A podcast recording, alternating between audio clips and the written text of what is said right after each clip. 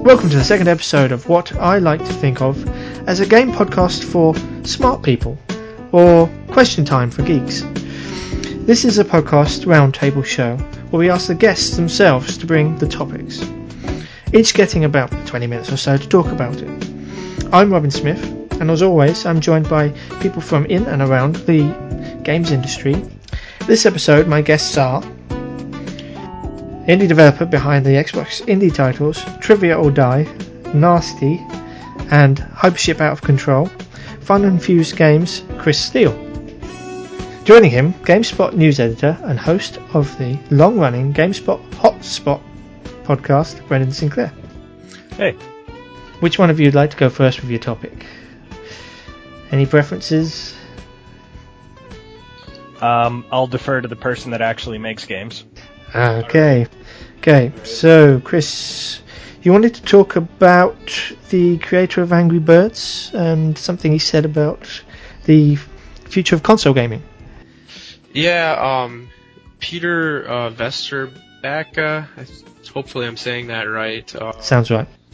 Yeah, he recently came out um, and he said, I guess this is more paraphrasing, but he said that as uh, mobile gaming continues to grow, console games are dying, and uh, I just kind of wanted to get into, you know, the future of console games versus the the future of mobile gaming and where that's going to go, how things like that are going to change, and, you know, whether or not console games are really dying. So, um, I mean, how do you think he meant this? That, like, they they're dying out outright, or they they're going to be changing as a? I. It, it seems uh, it seems he kind of believes that the mobile market's going to become a lot more huge. You're going to see more people gravitating towards mobile and, you know, farther away from the consoles. Eventually, to a point, I guess, where they won't really be consoles. Um, maybe he didn't take that as extreme, but, you know, and he also talks about, like, uh, he doesn't want them to be considered casual gaming anymore, the the mobile platforms, but, you know, more so just the gaming that everyone does, and eventually um, the mobile kind of the casual stuff now might be more the mainstream. Mm. Um, how do you feel about that?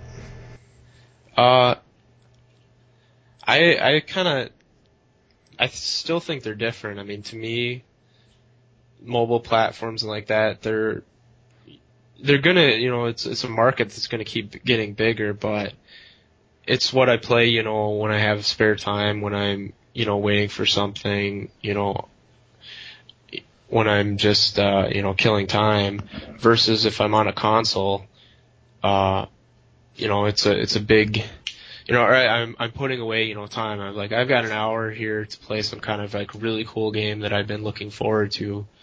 You know, it's more of a, an experience for me on the console personally, and I, I kind of don't really see that going away. Hmm. Uh, Brendan, any thoughts? Um, yeah, I think I agree with you. It's the mobile gaming trend is is additive to the industry. It's it's an expansion of of gaming and not a substitution. Um, the experiences that we have been paying fifty, sixty bucks a pop for on consoles for years and years, uh, they, they can't be replicated on an iPhone. I mean, look at Street Fighter four on the iPhone. It looks pretty. It does, it does, yes. Technically, a lot of the same stuff is in there, but trying to play that thing on the phone versus really like getting into it with a fight stick on your lap and, you know, the the intricate techniques it calls for, or or playing Civilization Revolution on your phone versus playing it on the computer, uh, or or Civ five. It's just, it's night and day, and it's, I think people need to to understand that one is not a replacement for the other. It's just people are going to go to different mediums, different media, different formats in order to get different game experiences. Do you think that maybe he's a little out of touch? It's tough to call.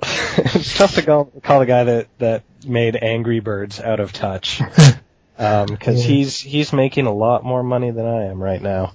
No, but it's it's just he has seen one very specific viewpoint on the issue, um, and from that perspective, you know, from the perspective of his bank account, yes, this is explosive growth, and it will take over everything. But uh, I think if you, if you step back and and look at it from the traditional game industry point of view as well, there's there's no reason um, that that hardcore gamers or people that have been playing games since the Atari twenty-six hundred are going to all of a sudden just junk all their systems and uh, stick to their their cell phones.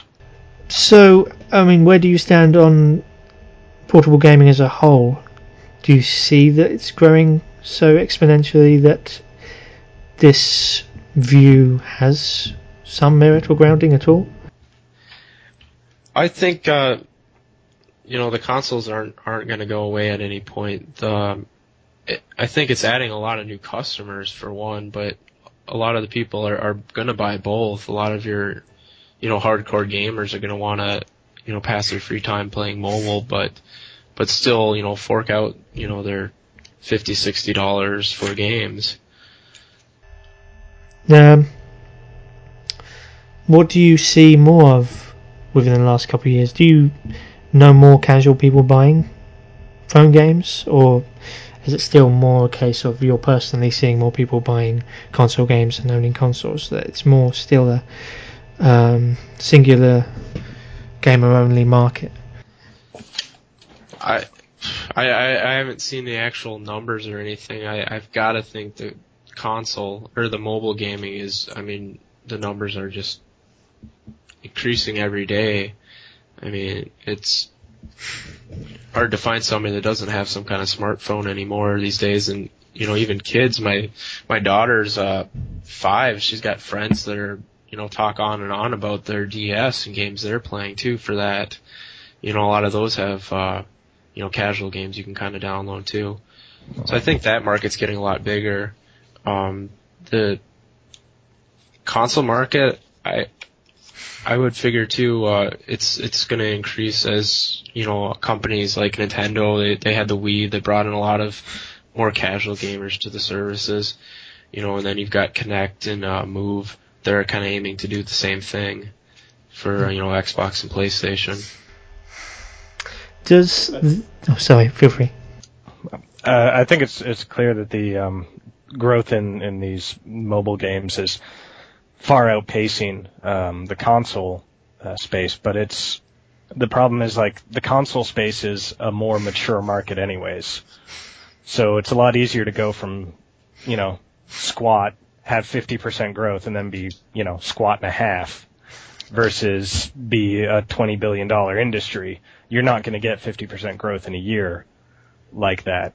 So companies that are looking like, well, where can we put in, you know, uh, a little amount of money and get a huge return on it, they're going to be drawn more to uh, the, the mobile space, which is, uh, it's, it's not quite detracting from the console space, I don't think, but it does make uh, traditional gaming less of an attractive market for companies looking to, you know, score the next big thing with Angry Birds or stuff like that. Does the term casual games um, and its growing prevalence, does that make you feel uncomfortable about Uh, the future of games as a whole, that there's too much of a focus on casual, even on console? Especially with, I mean, obviously the last couple of years it's it's less prevalent now, but the growth of Guitar Hero, Dance Central, dancing games, music rhythm games, um, arcade, having Dance versus. Zombies, and there are good games on, or considered in, the casual bracket, but do you worry that the growing prevalence of what people would call casual games may affect the likelihood of seeing less casual games, more seriously catered for gamers? Um, I I don't think it's going to get any worse than it already is on that front. Um, I mean, you you see companies like Insomniac Games. It's it's time to expand, and they they have their I think their North Carolina studio, which is more core games as well, but then they just announced Insomniac Click, which is dedicated to Facebook games, basically. So it's it's obviously the area that um, that studios and publishers are investing in now when they have when they have spare money to make investments for the future. So that's maybe, like, if you don't think that there's there's much of a Uh, that there's much promise for those games to get better, and personally, I'm I'm deeply skeptical uh, of that. Um, then, yeah, it's it's hurting it, but I don't think it's going to get any worse. Just joining us in the middle of this uh, topic, we are joined by our third guest tonight. It's artist and games designer at Edible Entertainment, James Anderson. Can you see where he's coming from in any way? Do you think that maybe we're all wrong about this and he could possibly be just be ahead of the curve? I mean, it's in my opinion, it's implausible that console gaming will die out so swiftly, but um, do you think he has a possibility of truth in this? Yeah, just about. Okay. Um, from my perspective, uh, I think that we're going to see a, um, a sort of fusing of the two. Because I look at um, the iDevice, like the iPad, and uh, I think that would be really cool if the iPad was my Xbox three sixty. So it's sort of like I carry the iPad around and play my games, and then I can come home and hook it straight into my television for a bigger screen, and uh, that's where I'd like to see it go. But what about the tangible controller in your hands? I mean, isn't that, depending on the game, de- detrimental to the, the controls? Well, I don't really see any reason why um, you couldn't have a OLED screen device with the power of a of our current consoles with today's technology, and also have it integrated with your regular controllers, because they would just need to, you know, have a wireless adapter inside the device so that I could still use my Xbox three sixty controller even though I'm playing a game on essentially just the screen, you know? Mm. Uh, I can I can see that happening, but how how soon do you think something like that could happen, James? Well, I would I can only base it off of what I see currently, because a lot of times it seems like um, you know, the Xbox itself, for example, is already, you know, what, almost uh, four years old now? Is it five years old at this point? Yeah, he'll be older. Yeah, so, um, and then I look at my uh, my iPad, and I've been playing a, uh, a couple of games on the iPad that look very similar to Xbox three sixty games. Um, there's a game that recently came out that was a uh, by Chair called Infinity Blade. Mm, uh, right. Yeah. That's the uh, Unreal, like uh, iPhone version of the Unreal Engine, and the graphics are very, very comparable.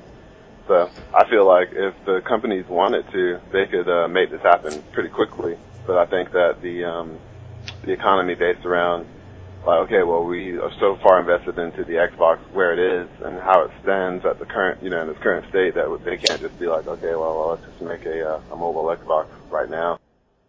Right. Um, I think they could definitely uh, pull it off.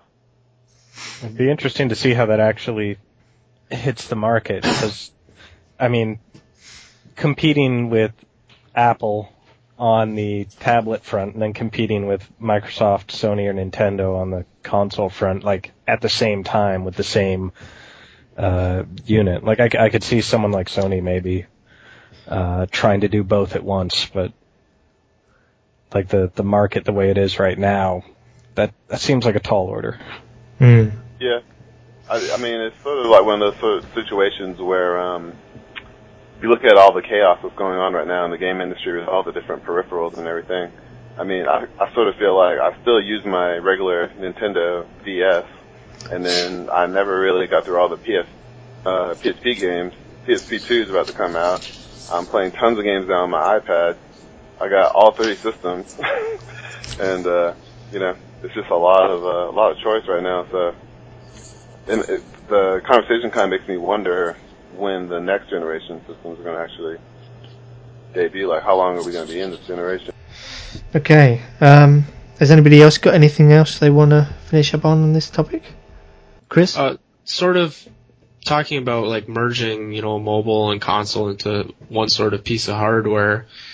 You know, and I could see with the with the iPad how that, that could work, but I mean, for companies like uh, uh, Nintendo that already makes, you know, both, or Sony that, you know, makes both, uh, I'm wondering like financially if that makes sense, because right now they're, you know, they're selling multiple versions of, of the games for each. You know, they're they're kind of forcing people to double up on on purchasing things. You know, that might be like a revenue stream that they would be killing off if if they were just making one thing that you could take anywhere with you. Okay. Anybody else got anything else to finish up on? No, we're all done. No, no, feel free. No, I was going to say, I, I wonder, um, yeah, I guess it is a, it's a balancing act for these companies to decide when they're going to give us, you know, new devices. There's always, it seems like every time something new comes out, there's like an adjustment period that people have to go through to begin with.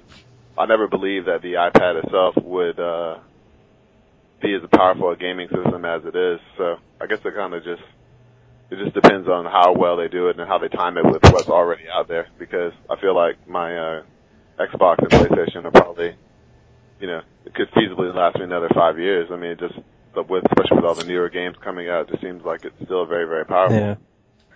I guess with the um, the hardware, that I guess the difference between the portable and home spaces has always been the power of the hardware in the past, but our home hardware is hitting the point of diminishing returns, where how many developers are really saying, no, this is this is holding us back on all these fronts, and if only we had could push more polygons, then we could figure out a way around, you know, all of our design problems. It, it seems most of, you know, most people are, are still still not through uh, optimizing on the P S three and the three sixty. So without that hardware power difference, the uh, the lines between what makes for a portable and what makes for a home home system are pretty blurred.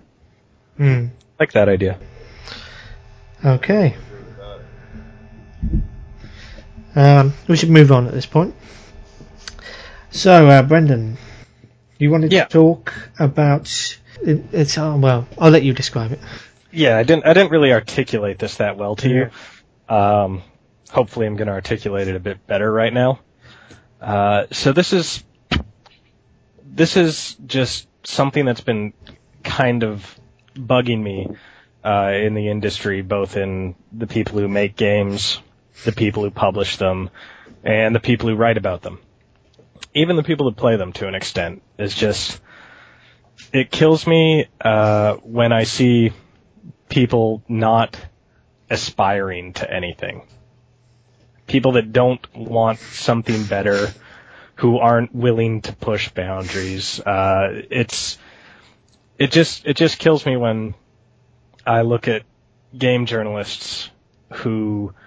don't think that what they do is important, who don't think that game journalism is an actual thing, who put it in quotes, who who are perfectly happy to just, you know, sit back and, and repeat press releases or do the same old, same old that we've been doing for fifteen, twenty years now. Or when you look at developers and they just, they churn out sequels according to a formula, or they decide, hey, we're going to jump into the, you know, the military first-person shooter field, and we're not going to do anything new. We're just going to try and execute well enough that we can start a new I P. Um, you know, when they, when they sit there and they play with serious topics like war, and then they don't decide to offer any insight on the matter, they just they take they take heavy things like mass graves, civilian executions, collateral damage, the, the cost of warfare, and then they use it as a way to shock people, uh, but not to provoke thought. And and when you try and suggest, like, hey, maybe you should say something with this, and they say, no, we're we're just trying to entertain. We just want to make a sixty dollar product about a horrible chapter of human history in which millions of people died, and we just want to entertain you with that. Mm. Or when publishers take a look at something and they say, you know what, we're, we're not going to take a risk on that. We're not going to take a risk on that unless someone else has done it first and made a ton of money off of it. And I understand that these are these are companies, corporations. They need to look out for their shareholders. But I mean, if you look at the if it's a question of the bottom line, look at the rewards for an original success versus something that's just like a competent, unambitious knockoff. You know, the D S, the Wii, the the Guitar Hero franchise, Just Dance. These are making their creators tons of money. They have made them tons of money, even if they've cooled off now or been, you know, prematurely canceled because someone glutted the market. It's it's just you, you can't be afraid to fail, because you learn as much from failure as you do from success, and you'll never know what you can actually accomplish until you try to do something that you aren't sure about. I think you covered that quite well. um, yeah, that um, on that perspective, I look at a lot of the bigger companies, especially companies like, you know, Capcom and a lot of these really, really well-established companies that just keep churning out sequel after sequel after sequel. It almost seems like, from their perspective, they are really, really afraid of doing anything outside of what they know is definitely going to be successful. And, uh, you know, it gets to the point where they don't really understand what to do to get to that stage. They may have people who work for them who are very innovative people who would actually be giving them good design, really, really innovative games. But mm-hmm. instead, the guys who have been there for years and years and years, they're like, okay, well, you've been successful in this. What's going to be your next one? And they just keep recycling the same things. And they're afraid from internally to, you know, try to get some innovation happening uh, with somebody who they feel like they can trust to, you know, design something good. I kind of feel like one of the a solution for this problem would be that if you are if you are a big company, I'm just using Capcom as the first company that comes to mind. But if uh, if you're a big company, uh, I think that they should create some divisions within that company that actually actively seek out indies that are trying to do different things and try to work with them to uh, you know to try to boost up some of the innovative things. That way they can keep, you know, they want to make Mega Man twenty. They want to keep making Mega Man games. You know, mm-hmm. okay, there's an audience for that, and people are going to buy it because they see Mega Man as like an icon. They just see the same thing. They know they uh, those characters are going to sell, but um, they can use the power that they have to try to um, push forward some of the innovation, because there's a lot of innovative game comp- uh, concepts going on all over the all over the net. And the sad thing that I see is a lot of it is free. You know, like you'll see yeah. somebody make innovative game, and they're giving it away for free because they feel like they have no other way to um, to get this concept or this game out there, and so it gets given away for free. All of its value gets just dropped off. It becomes valueless to a lot of people. They just assume that it's not, okay, well, that's a free game. Who cares about that, you know? And then um, they're like, well, I can just go grab the next uh, cookie-cutter game that I've seen. I'd really like to see some companies just... Uh, create a small division within their company that actively seek out innovation.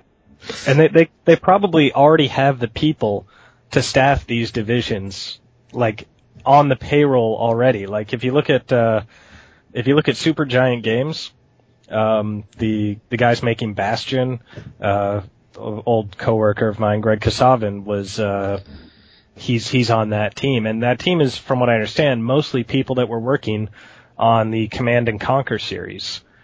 And they all, you know, had their own important contributions to um, Command and Conquer three or Red Alert, um, w- whatever their latest games were. But uh, honestly, do you think do you think that you you are better off for having those people working on your, you know, your next installment of something that's based on a well-established template, or having them work on their own, you know, really interesting indie potential breakout successes?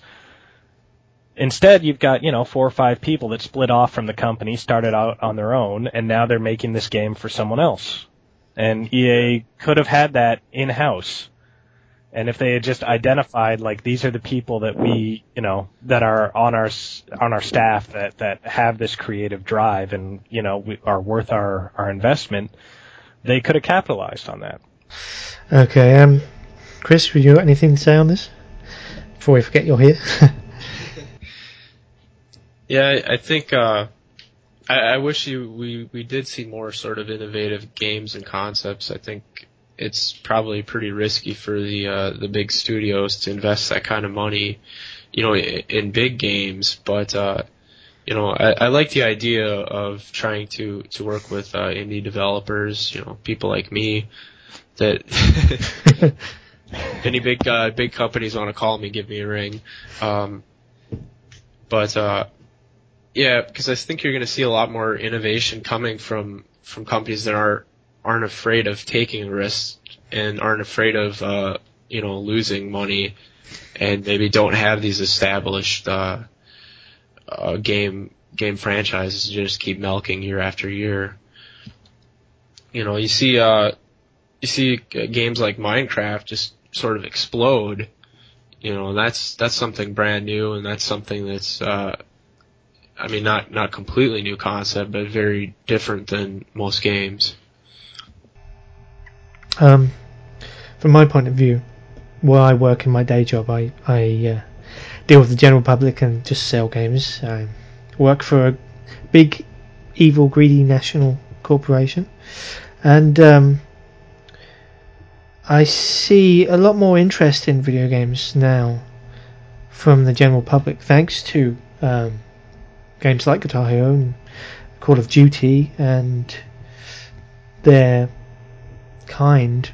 And the one thing that really bothers me is, having grown up with games and played a wide range of games and always been the type of person who gravitates towards the more creative uh, ideas in gaming and as video games, that no matter how much you may try and sell something that's more interesting or more unique or a better take on a certain type of game, even, that people will still stick with the game that's the biggest at the moment, or the the general standard, or they'll buy their Call of Duty again this year.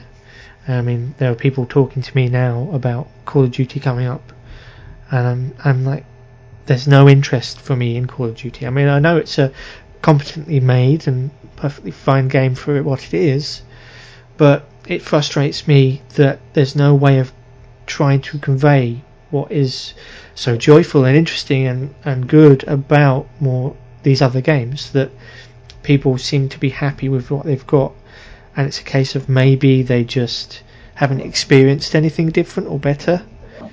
So well, they haven't had anyone spend millions of dollars marketing something yeah. different or better to them. Yeah. So do you think it's it, it's Uh, everybody's responsibility across the board, you know, that on, on the press side, that they the press could be doing more to try and get the these more unique games and indie developers across to consumers, uh, or that Absolutely. It's everyone has a bit of responsibility and everyone plays a role. I mean, I'm, I'm sure James and Chris um, would like to see more coverage of Xbox Live Indie Games on GameSpot. Uh, I'm I'm sure I would like to see uh, more more independent games funded by big publishers. You know, I'd like to see you'd like to see more of your customers come in and say, "Where's the newest Jonathan Blow game?" instead of, you know, what's the next Call of Duty I can put my money down for? Yeah. Um, it's just kind of it's it's the way an awful machine works, where where no one has the sole blame, but everyone like kind of does their part to make things continue being the way they are. Yeah.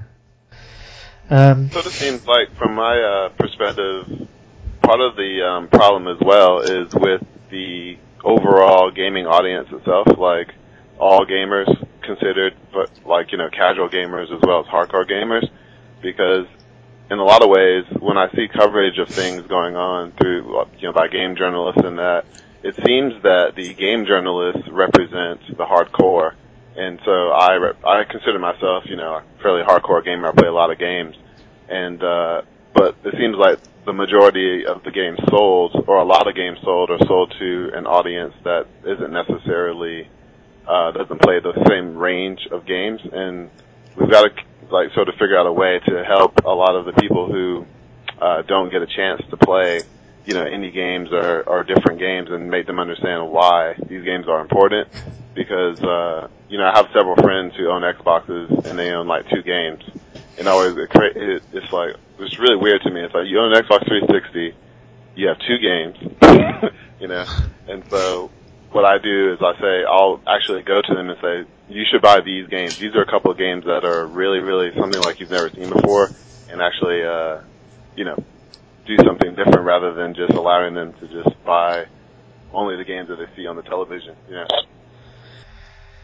Do you see any uh, games coming in the near future that that you think may be unique enough to start getting people interested in more unique games, but have the potential to sell to this more mass market? For example, say Child of Eden or something along those lines. The uh, the Child of Eden game, I'm actually personally really, really um, anticipating that. I think it's going to be fantastic.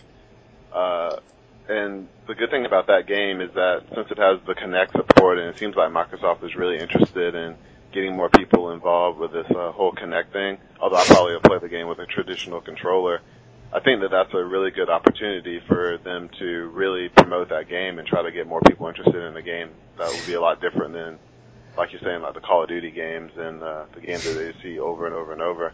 Mm-hmm. But um, Child of Eden is also an interesting prospect because when you look at it, the screenshots is very sort of psychedelic and colorful, and I don't. I think that a lot of people will look at that game and just not know what to make of it. They'll just be like, "What is this? Is this a uh, you know a visualization? Like Windows Media Player visualization, or is this a is a game where I can do something?" So I'd be really interested in seeing them. Um, Just really get excited about it and promote it, just to push it really hard and try to get open people's eyes to such a different experience. Um, do you think that possibly a game like that could be maybe too difficult for a company to push, that they might not know how to promote it? Well, the, I think that would definitely be a challenge for them, because uh, how would they explain it? You know, like what what is this game? If uh, If, if you read about the game and, and see what the actual subject matter is, it's so easy for them to be like, uh, Call of Duty, you know, America's under siege, we're going to see all this blood and guts, and everybody's like really excited about that. But then they're like, uh, when it comes to Child of Eden, even though it's going to be an amazing game, uh, I think it would be a challenge for them to try to um, hit your typical, you know, four or five game-owning uh, person to be excited about it. Yeah, and if, if they don't know how they're going to market it, then they're not going to greenlight it in the first place. Mm. I mean, the reason the reason Child of Eden uh, is greenlit, I think, has to do with part of uh, it's a new I P for essentially a new system with the Kinect. And if you're if you're going to uh, introduce new I P, I think publishers are more willing to do it in the the beginning of something's lifespan like that. Uh, it's got the Tetsuya Mizuguchi Res. Uh, name attached to it, so it definitely has awareness with hardcore gamers, and even if it doesn't uh, have some big breakout success, it still has a chance to make back its money just on kind of the, the core market. And since it's Kinect and this, you know, new fad of the moment kind of uh, system, if it, if it does hook on with the mainstream, then there's huge upside there.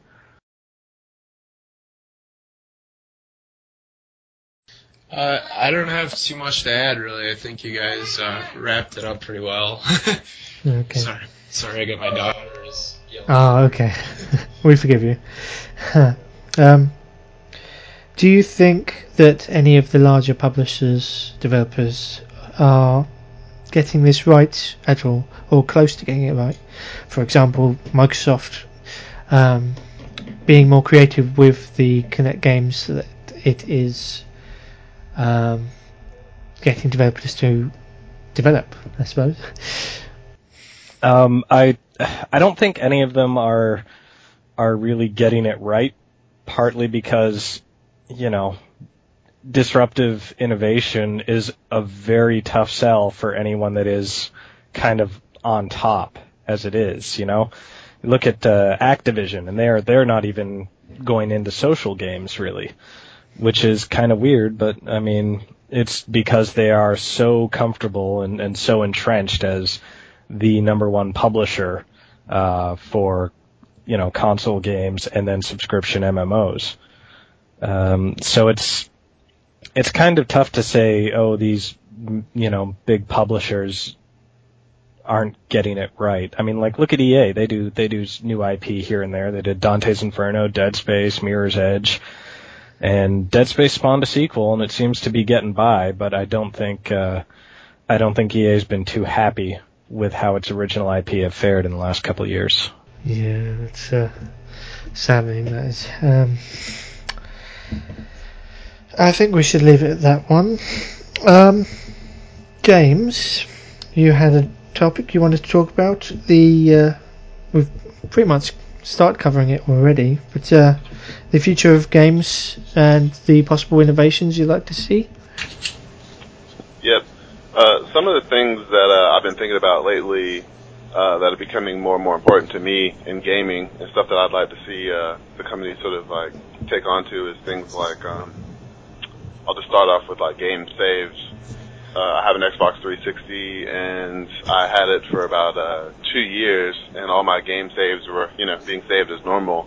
And then the system broke, and like um, I had to send it back, and I lost all my game saves. They all, they all, they were all corrupted.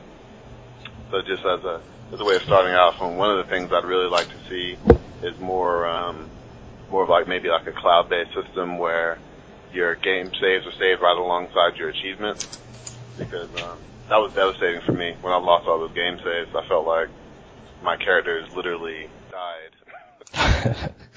Go back and do all this stuff again. I, I had one particular game that I had um, bought a Game of the Year edition, hadn't played any of the D L C, got all the D L C at the same time, went to play the game, and uh, you know the, the prospect of starting a seventy-hour game over from the beginning, and uh, you know losing the gnome that I set outside my little house. Game was uh, just too hard to bear. So, like, I was having a conversation with a friend the other day, and we both agreed that if um, if the next Xbox came out and uh, my achievements didn't carry over, then I can't see myself uh, getting it. I'd just be devastated. Oh, that's interesting, actually, the achievement thing. So, um, anybody else have anything they'd like to see change in the future? If the next generation of consoles comes along, based on the fads and the the changes we've seen so far with the implementation implementation of Kinect and Move controls. I mean, what do you think has been the success of this generation, and what would you like to see disappear if if it were to happen? Well, I like the idea about cloud saves. Um, that I I can. I can relate just thinking about any game that I've spent, you know, one hundred hours playing, uh, especially anything with user-generated content uh. attached to it. Uh, being able to even just, you know, back that up in a in a kind of in the cloud somewhere, uh, even if that's not the main way to to load things, is is plenty plenty fine with me. But um, as as for what I what I think is uh, the strongest things that this generation contributed, it it has it has to have been the online features, mm.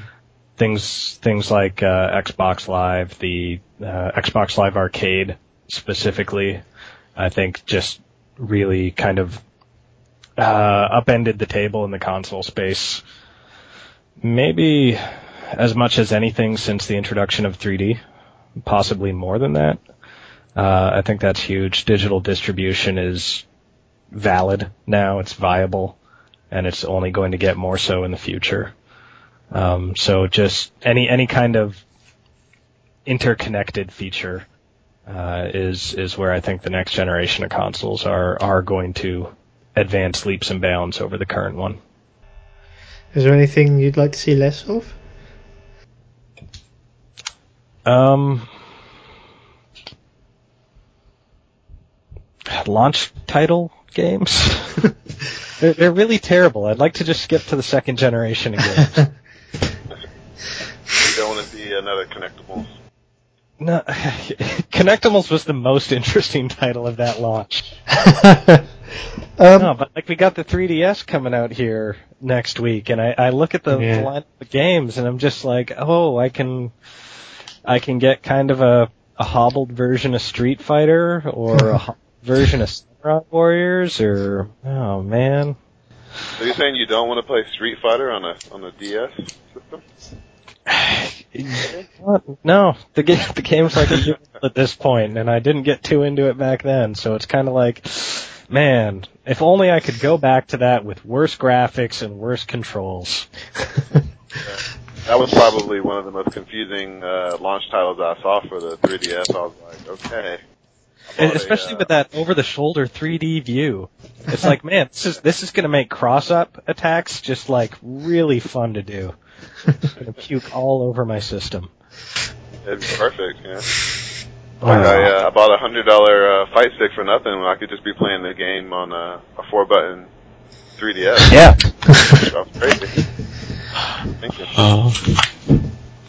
I think another thing that I'd really like to see uh, get a lot of support in the future is um, modding uh, console games.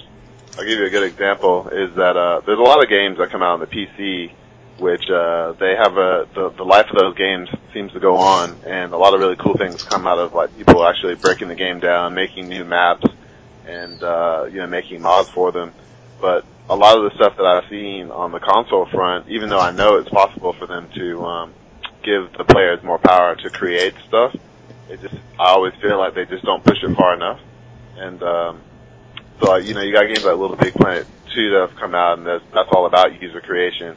And um and another game came out called uh, Mod Nation Racers, and uh when I played that game, I saw just the mod tools that they gave you, and I thought, you know, it'd be really nice if uh if when I got a Halo game, for example, I could actually get really professional mod tools that come with the game rather than just a sort of a bunch of pre-made things that, you know, you could just make the same level basically and rearrange some of the blocks. I'd really love to see them use all the all the social integration of Xbox Live to create a system, you know, where I can go in and make mods for the games that I have, and other people can see those mods and then download them, you know.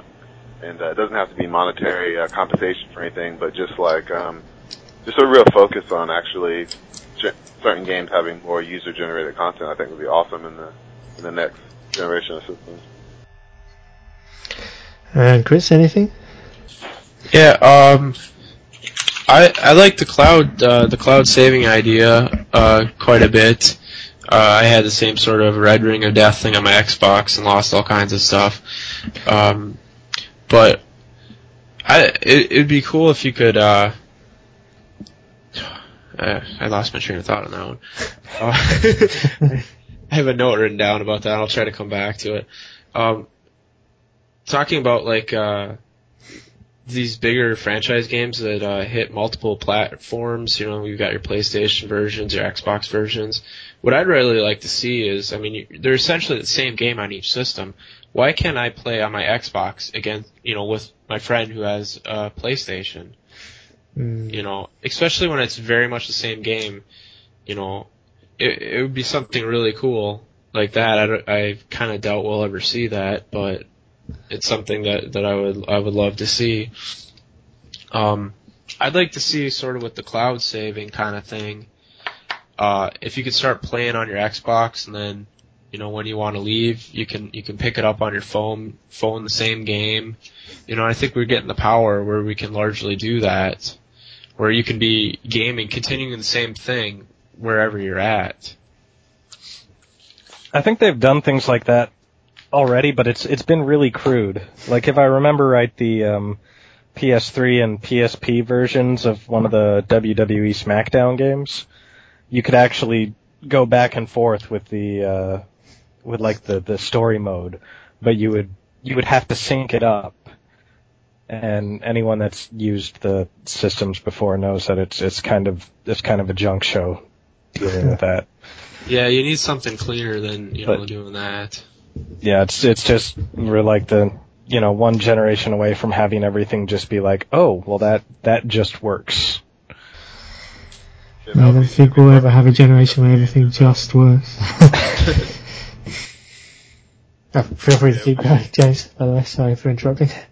Oh, don't worry. I was just saying it would be perfect if they just had like a system where if you had a game that, you know, your portable uh, system like your PlayStation, uh, your P S P two or N G P could actually um, just lock out the game when it's on on the PlayStation, but still be updating it so that when you uh, turn, you know, the other one on, it's like you're playing it on just the one thing.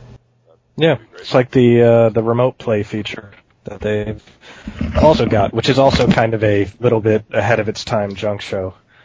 Just smooth out the rough edges and, and make it more user friendly, and yeah, that would that would be pretty great.